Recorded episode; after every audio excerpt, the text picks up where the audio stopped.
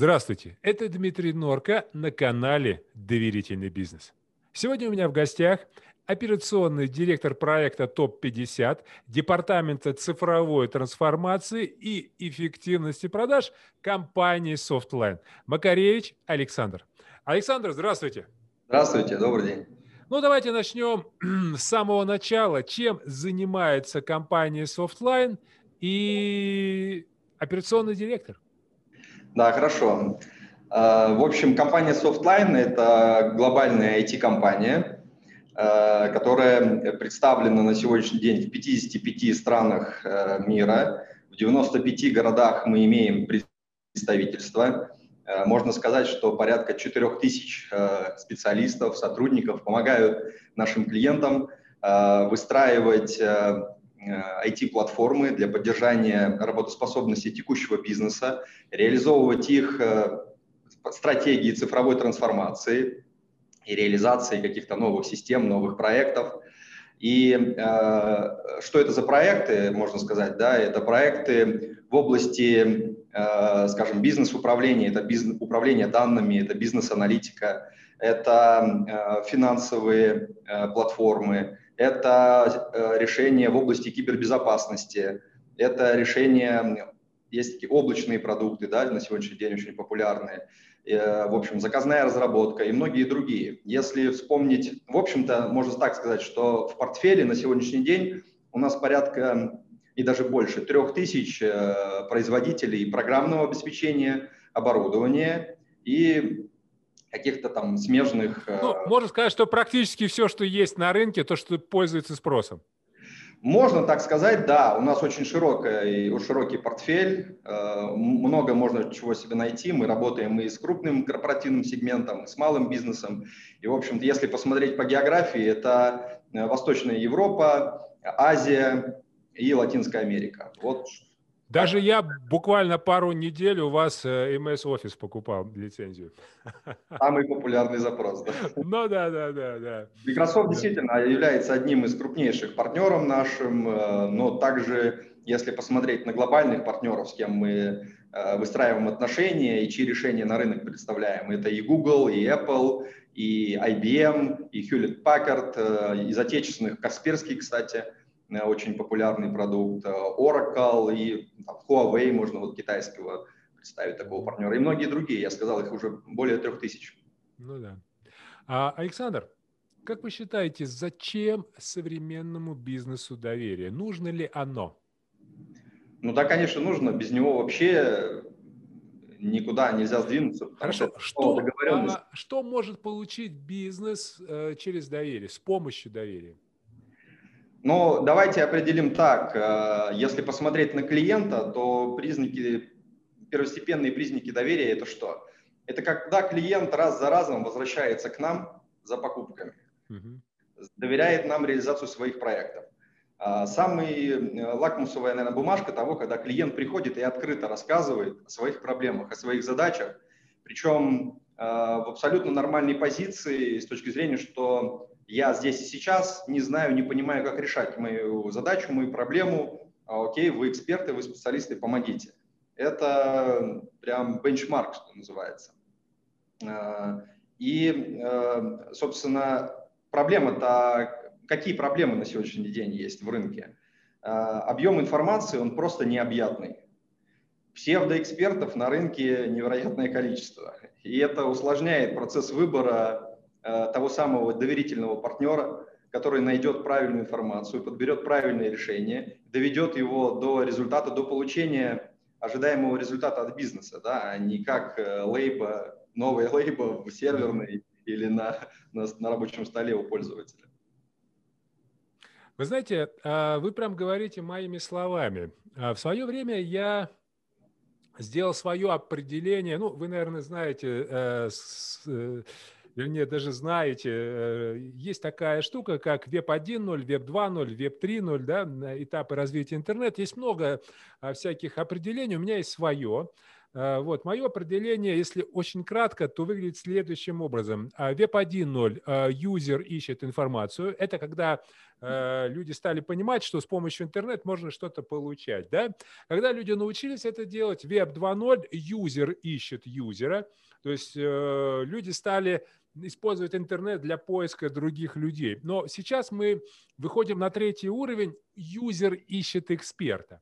Да, то есть кто такой эксперт? Это вот то, о чем вы говорите, то, что мы говорим. Это физическое или юридическое лицо, которое обладает уникальными знаниями, навыками, умениями, ресурсами, и тот, кому можно доверять.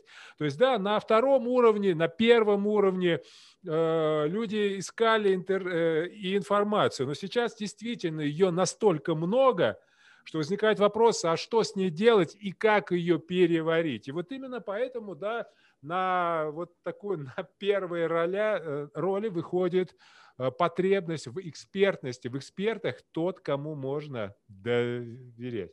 Абсолютно согласен. А скажите, ну вот,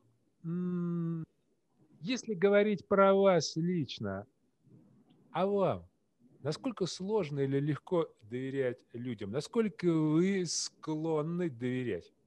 И по каким условиям, есть ли они? Хорошо, спасибо за вопрос такой. Я склонен доверять, я, я так считаю, на 100%, но не отходя далеко от простого правила «доверяй, но проверяй». А проверять достаточно просто. А, слова, какие-то данные обещания или взятые обязательства, они должны совпадать с действиями. Если происходит какое-то расхождение без особо веских причин, без каких-то объяснений, ну, действительно, без э, обстоятельств, которые могут считаться весомыми. Вот там и возникает недоверие. А, в общем-то, мне легко, наверное, устанавливать э, доверительные отношения со своими потенциальными партнерами, потому что я знаю и разбираюсь, как это происходит. У меня есть э, пять стандартных этапов, которые нужно пройти и которые помогают эти отношения установить. Я могу их перечислить. Давайте. Они достаточно простые, может быть, кому-то будет полезны. Э, на первом этапе э, своему потенциальному партнеру нужно показать, что ты такой же человек, обычный, открытый, доступный. Ты э, можешь общаться на равных, ты можешь быть на равных позициях. У тебя есть свои успехи, у тебя есть свои неудачи, у тебя есть свои ошибки, и ты ну, не стесняешься их показать, можем так. Да? На втором этапе важно показать, а, что ты умеешь э, работать с ошибками, что ты умеешь, можешь их исправлять и показать, как ты это делаешь. Uh-huh. Показать, может быть, кейсы или свои ресурсы, что они есть. Вот таким образом, э, придав определенную степень уверенности, да, что отношения есть на чем строить. Значит, третьим этапом э, нужно показать вовлеченность в задачи Э, в вопросы, в проблемы твоего потенциального партнера, э, что тебе интересны они, и ты готов на это тратить время, хотя бы с точки зрения выслушать и изучить да, эту проблему. Mm-hmm. И четвертый шаг, э, на этом шаге ты показываешь, что у тебя есть возможность, что у тебя есть ресурсы решить эти проблемы, повлиять на решение этих проблем, привести эти задачи к какому-то результату. Ну и пятый шаг – это простой, это поддержание уже выстроенных отношений, потому что после первых четырех шагов, как правило, эти отношения уже выстраиваются. И пятый этап – это просто держать слово. Здорово. Обалденно. Подпишусь под каждым этапом, под каждым словом. То есть в конечном счете все намного проще. Первое, э, я хочу – у меня есть ресурсы, я делаю это искренне, я делаю это от души, и я хочу, чтобы тебе было хорошо. Абсолютно верно. То есть сейчас мы с вами переходим от э, уровня там B2B, B2C на уровень win-win, люди-люди.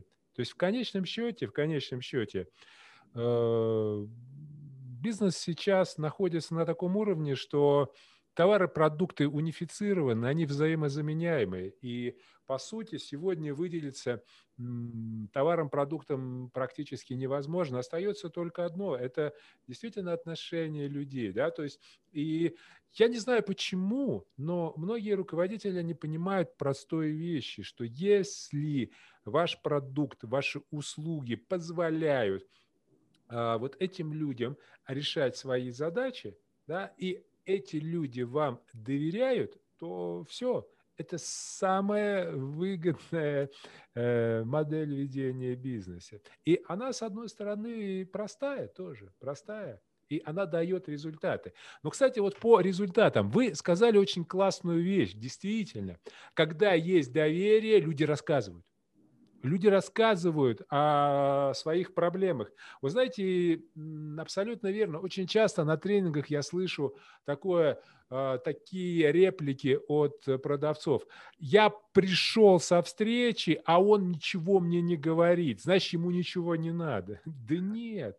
Он Нет. не говорит не потому, что ему не надо. Потому что если бы ему не было нужно, то встречи, по идее, бы просто не было, с тобой бы не встречались. Просто нет доверия. А что бы вы еще добавили? Какие плюсы, какие плюшки вот из вашего опыта а, при взаимодействии с клиентами, с которыми есть доверие? То есть открытость, а, говорят информацию, говорят о своей ситуации, делают это открыто. Что бы еще можно было бы добавить?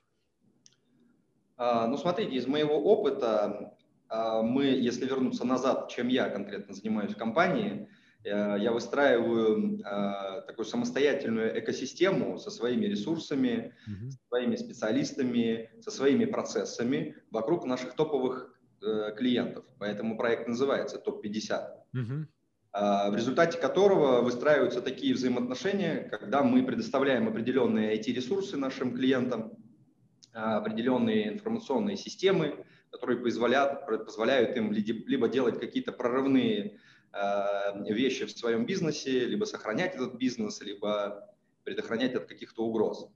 И э, по наблюдениям, когда э, признаки открытого и клиента, который готов нам доверять, кроме того, что он рассказывает о своих проблемах, да, он приходит, выступает на наших мероприятиях, которые мы организуемся, и он делится уже не с нами, он делится уже с нашими потенциальными заказчиками. Это он клиент сам. Сам клиент. То есть он, они рассказывают свои истории успеха. Да. Mm. Они, э, причем, смотрите, у нас есть еще одно большое преимущество. У нас есть достаточно большой портфель референсов, так называемых э, референс-визиты, когда заказчик готов впускать в свою э, среду, в свои системы наших потенциальных клиентов, которые у нас еще ничего не приобрели, и эти клиенты готовы показывать Э, результаты реализации наших проектов, результаты разработки и внедрения наших систем. А как это, это может, ну, к примеру, какой-нибудь пример можете привести? Ну, смотрите, это часто очень э, требуется в тех моментах, когда э, определенная платформа или определенный продукт является инновационным и очень мало примеров открытых на рынке, и заказчик Э, перед тем, как приобрести эту платформу, конечно же, сомневается, получит ли он ожидаемый результат, когда не проделано, может быть, недостаточно каких-то исследований или нет инструментария для проведения исследований. И естественным образом наш клиент хочет, хочет учесть все риски, и у него возникает вопрос, а где, как посмотреть, пощупать, и а хотя... зачем это нужно вот этим клиентам вашим, которые уже реализовали? Где изюм для них? Что они получают? А, а вот это очень интересный фактор, это, это вот результаты доверия, понимаете? Он получает, это же, смотрите, что дает доверие? Доверие дает возможность выстроить очень долгосрочные и очень продуктивные взаимоотношения, которые не заканчиваются на одном проекте, которые продолжаются много лет. И э, на самом деле на сегодняшний день это тоже является дефицитом на рынке. Ты пойди попробуй найди такого партнера, который будет идти рядом, всегда ну, внимателен, всегда э, делать э, полезные, эффективные там, проекты, продукты и так далее, да, за приемлемую, там, ну, доступную, э, я бы так сказал, взаимоустраиваемую цену, угу. э, это ж большой труд. Заказчики тоже проделывают огромную работу по поиску, по выверению э, вот таких партнеров. Э, иногда это, на это тратят годы, вот и представьте, value в чем? Э, захочет ли клиент еще раз пойти опять годы тратить для того, чтобы найти опять такого же партнера, которого уже нашел. Естественно, он тоже заинтересован держать рядом такого партнера, с ним э, планировать проекты, выверять проекты, снижать риски, консультироваться и так далее. Вот в чем value. Поэтому они готовы идти навстречу. Э, в этом э, и заключается доверительные отношения. Они готовы доверять настолько, что готовы впускать в свою структуру, делиться. Э, это один такой момент. Э, второй момент, э, в принципе, на рынке есть заказчики, которые сами по себе открыты, им не жалко. Они становятся двигателями прогресса, двигателями изменений, двигателями рынка. Поэтому они готовы какие-то вещи вот так вот приоткрывать, потому что они уже достигли, у них в стратегии уже следующий этап. Почему предыдущий этап кому-то не взять не показать? Вот, пожалуйста. Здорово, здорово. Это, знаете, очень резонирует. Вот э, мы общались, э, немецкая компания, представитель, и они помогают своим клиентам тоже взаимодействовать с их клиентами, то есть используют ресурсы. Вот это, вот это есть, причем э, в конечном итоге это все выигрывают, все выигрывают, всем хорошо, всем, всем хорошо, всем здорово. Скажите, а, ну, вот топ-50 все-таки, ну, условно можно сказать, это лакшери сегмент, да, это вот э, те компании, те люди более высокого уровня. Какая специфика все-таки при общении вот с крупными клиентами, с лакшери клиентами? Что вы сказали, вот эти э, пять этапов, они вообще изумительные просто, они мне очень нравятся. Ну, а если, э, ну, условно, проще подойти, вот, безусловно, для того, чтобы компания была успешным, должна быть успешной командой. Как подобрать людей, которые могут работать вот с такой категорией клиентов, чтобы они слушали, чтобы они интересовались, чтобы они были экспертами. Вот кроме, безусловно, да, вот э, hard skill, жесткие навыки какие-то, да, они нужны. Но вот как вы считаете, э, что должно быть у сотрудников, у людей, которые работают вот с топ-50 э, ключевых клиентов компании? Вот таких сотрудников очень много чего должно быть. Э, ну да, да, да, да. И, и, и мотивации, и авторской позиции, и осознанности очень много. Но а, раз уж мы сегодня говорим про доверие, давайте вокруг этого я вам расскажу. А, а, мы с вами до этого говорили про клиентов и про выстраивание доверительных отношений с партнерами, с клиентами. И, конечно же, а, такой спектр работ должен быть и внутри команды. Внутри э, компании тоже нужно настраивать определенным образом культуру, определенным образом процессы, которые тоже должны строиться от доверия. Потому что само по себе, по определению доверия, это что такое? Это же отношения. Это mm-hmm. отношения между людьми, которые строятся на принципах открытости, доступности, взаимополезности, я бы так сказал, где отсутствуют страхи э, э, показывать все как есть, показывать не только успехи, но и неудачи, э, где нет страхов, что тебя, что ты будешь высмеян, за свои какие-то уязвимости, слабости, или что тебя осудят. Собственно, вот эти принципы мы и внутри команды применяем, и у нас есть э, тоже, на удивление, пять пунктов для руководителей, да, рекомендаций.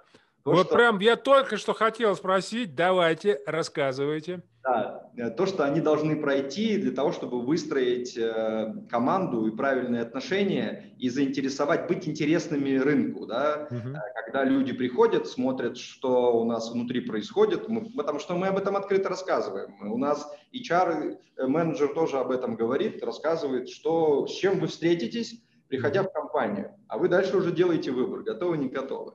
Значит, какие пять шагов для того, чтобы э, в, ком- в команде были доверительные отношения? Первый шаг – это инициировать открытые встречи. Инициировать... С сотрудниками. Сотрудниками, вот со своей командой. А, смотрите, вы... а, я сразу буду задавать уточняющие вопросы. Это встречи или планерки? Что мы делаем на этих встречах? Это и то, и другое, я вам так скажу. Это две категории встреч. Первый – это встречи one-to-one, Угу. Когда ты встречаешься один на один. А, один на один, так. Конечно же, да. И там э, иногда проще демонстрировать открытость, начиная с себя, потому что каждый руководитель тоже должен показать, что он открыт, доступен. Он придет в трудный момент, он не только будет бегать с палками, с плетками, э, спрашивать отчеты и так далее. Да? Он придет, поддержит, подставит плечо в нужный момент э, и будет того же ждать, ожидать от своего сотрудника. И вторая категория встреч – это встречи с командой. Она тоже должна быть открыта, прозрачна. Почему? One-to-one больше, наверное, обсуждаются какие-то личные моменты, мотивационные моменты. А на встрече с, команд, с командой, на планерке обсуждаются, как мы вместе можем взаимодействовать. Любая команда начинается с понимания, что э, в трудный момент придет товарищ и подставит плечо. Каждая команда должна знать, кто, когда, в какой момент, кому прийти, что спросить, потому что у, в команде, вы знаете, есть много ролей, да? Ну, да. и для команды должны быть понятны. Это очень, очень э, ассоциируется с любым спортом. Попробуй пойти поиграй в футбол, в хоккей, если команда не сыграна, кто кому дает пас, в какой момент, какая передача. Ну, это... каждый, да, потому что один из э, таких факторов недоверия – это когда каждый работает только на себя, ну, который да. Да, только зациклен на себе. Да. Это очень видно, да. И, собственно, вот первый шаг – это инициировать такие встречи, э, расставить точки над «и», так сказать, э, запустить, как бы либо мы едем и плывем вместе в одной лодке, ну, либо кого-то, может быть, не устраивает это, не, ну, ему, может быть, это не нужно. Значит, Классно. Второй да. шаг. Значит, э, второй шаг – это э, организовать атмосферу не боязни конструктивных конфликтов, когда можно смело обсуждать любые проблемы, выносить их на поверхность. Потому что на самом деле это очень сложно все боятся, лучше отмолчаться, лучше как бы, ай, не поднимать, ладно. Смотрите, ну, одно дело, да, я сказал там, вот есть проблема, но, на мой взгляд, еще должен быть какой-то механизм решения, потому что э, бывает так часто, ну да, расскажите, поговорили, и что? И что дальше? Дмитрий, давайте так, я вам так скажу. Решения никогда не будет, когда проблема не будет озвучена. Однозначно. Нужно пройти этот этап. Его реально нужно организовывать. Если руководитель этого не организует, проблемы будут умалчиваться. Согласен. И он даже не узнает о них. И никто не соберется, не начнет э, вырабатывать решения. Никакого брейншторма по выработке решений не запустится. Поэтому это очень важно. Я вам говорю базовые шаги, которые мы рекомендуем и воспитываем Отлично. наших руководителей. Так, третье. Значит, э, третий шаг – это э, работать над повышением вовлеченности сотрудников – в вопросы, в обсуждения, э, э, я так скажу, не позволять отсиживаться в позиции наблюдателя, угу.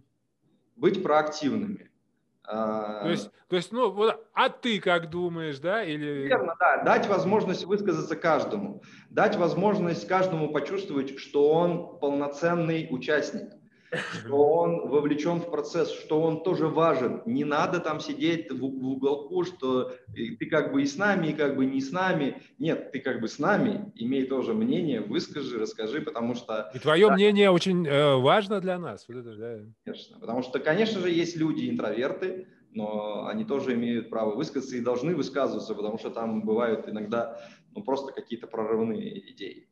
Ну да, на самом вот. деле. Если пойти дальше, значит, четвертый шаг, четвертый этап – это э, поощрять критику, конструктивную критику. Э, значит, э, для чего она необходима? Она необходима для повышения требовательности, в первую очередь, к себе и э, повышения требовательности к друг другу. О чем это имеется в виду? Не проходить мимо некорректно исполненной работы, не проходить мимо неработающего процесса, не проходить мимо невыполненной цели, невыданного обещания. Потому что... То есть, а неважно даже это твое или в целом команды, компании? Смотри, оно, а смотрите, как оно работает. Э, сначала ты не требователен к себе. Ай, ну, обещал, ну ладно, mm-hmm. когда-нибудь потом, в следующий раз, или дедлайны, когда у нас вот плывут, да, постоянно, это что же там не, невыполненное обязательство. Ладно, как-нибудь. Я забил на себя, потом я не спросил у другого, но если я себе э, позволил, то что я буду у другого-то спрашивать? Mm-hmm. Правильно? Ну, да. К чему это все приводит? Никто ни у кого ничего не спрашивает, невыполнение целей становится абсолютно нормальным. Здрасте, приехали. Поэтому это очень важный шаг. Э, руководитель должен э, поощрять конструктивную критику, при этом поощряя взаимопомощь и взаимовыгоду, потому что каждый имеет право на ошибку каждый, и каждый имеет право исправиться. А, как будет исправляться, это уже другой вопрос. Да? Он должен, во-первых, признать ошибку, а во-вторых, иметь желание, мотивацию что-то поменять. Это уже другая история, но э, вот э, поощрять критику нужно параллельно вместе с тем, э, чтобы поощрять поддержку и взаим, взаимовыгоду. Если ты указал, что нет, ты не справился с задачей или нет, результат, который ты говоришь, что окей, можно принять, он не устраивает – и э, вовлечься в исправление ситуации. Вот. И мы пришли к пятому шагу, он самый интересный, самый приятный, наверное, это праздновать общие победы, mm. это э, поощрять вклад в общий результат, да, отмечать, подмечать этот результат для того, чтобы искоренять безразличие к общим целям команды. Вот такие пять шагов мы у себя в командах применяем. Здорово, здорово, очень, очень, очень интересно. А, Александр, вот вы сказали, что плюсы от доверия с клиентами, один из самых главных плюсов – это повторные продажи, а, это рекомендации, то есть сарафанное радио, да, а скажите, ну вот последний вопрос, время быстро как-то у нас с вами пролетело. Плюсы от э, высокого уровня доверия в команде. Что получает руководитель? Зачем руководителю это надо? Ну, можно несколько маркеров э, рассмотреть. Да, да, да, давайте. Во что это выливается. А, ну, во-первых, э, смотрите, мы проговорили, что мы воспитываем э, проактивную позицию и открытую позицию. Это выливается в то, что все сотруд... большинство сотрудников приходят и рассказывают, что нужно поменять, что нужно изменить для того, чтобы двигаться дальше, для того, чтобы расти и развиваться. Они открыто предлагают решения, приходят к руководителям, приходят в определенное э, окно на портале, где мы собираем эти идеи и рассказывают. И это позволяет э, замечать точ, э, точки роста, не стоять на месте. Это очень полезно. Второй момент это вера в руководителей и вера в компанию в какие-то кризисные моменты. А Softline свои несколько десятков лет на рынке уже не один кризис э, пережил и э, без существенных потерь в количестве сотрудников. Удержание кадров, э, удержание в момент, что надо там сейчас подождать, прижаться, ужаться. Если затягиваем пояса, то все вместе, но как бы пережидаем, собираемся, рассматриваем прорывные моменты, потому что кризис это же всегда монета с двумя сторонами, да? Угу. Нужно находить моменты, где все-таки э, реализовывать новые возможности. Вот э, это еще один момент. Есть признак очень интересный, кстати, вот Э, он наблюдаемый в Softline е, люди даже готовы доверять своими собственными ресурсами, покупая облигации Softline, вкладывая в развитие Softline. Э, а эти средства идут на э, слияние, поглощение, может быть, с какими-то новыми... Ну да, это такой очень показатель... Да? Это многие же говорят, оперируют таким термином «голосовать рублем». Так mm-hmm. вот, наш сотрудник тоже голосует рублем, покупая облигации софтлайн. А, и, в общем-то, мы, э, наша HR-служба, в принципе-то, измеряет уровень вовлеченности людей. Он очень высокий. Mm-hmm. В текущем году, вот как раз буквально недавно э, опубликовали и рассказывали об этих показателях. Он очень высокий, очень много сотрудников вовлечены, и их интересует развитие компании, потому что они видят себя в долгой перспективе в этой компании. А чем это выражается в качестве value, экономического value? Мы меньше тратим времени на поиск, мы меньше тратим времени на адаптацию новых людей, на перевоспитание, на переобучение и так далее, и так далее. Это же все-таки большой вклад на удержание ценных кадров. Абсолютно верно. Вы уже же сказали о том, что э, на сегодняшний момент любой продукт, любую услугу практически можно повторить. Это вопрос времени и денег, и средств. Да? Единственное, что крайне сложно повторить, это люди, это персонал, это команда, это та культура. Корпоративную культуру, да, культуру. культуру да. внутри, да. И, и благодаря которой выстраиваются э, окружения в виде взаимоотношений с партнерами, с клиентами э, и так далее. Хорошо, спасибо большое. Спасибо. Друзья мои, напоминаю, что сегодня у нас в гостях был операционный директор проекта ТОП-50 Департамента цифровой трансформации и эффективности продаж компании Softline Александр Макаревич. Александр, еще раз спасибо, очень интересно. Я думаю, все э, записали все эти шаги. А на этом мы с вами заканчиваем, но, друзья мои, расстаемся мы ненадолго. Буквально через пару дней мы с вами снова встретимся на канале «Доверительный бизнес». С вами был Дмитрий Норка.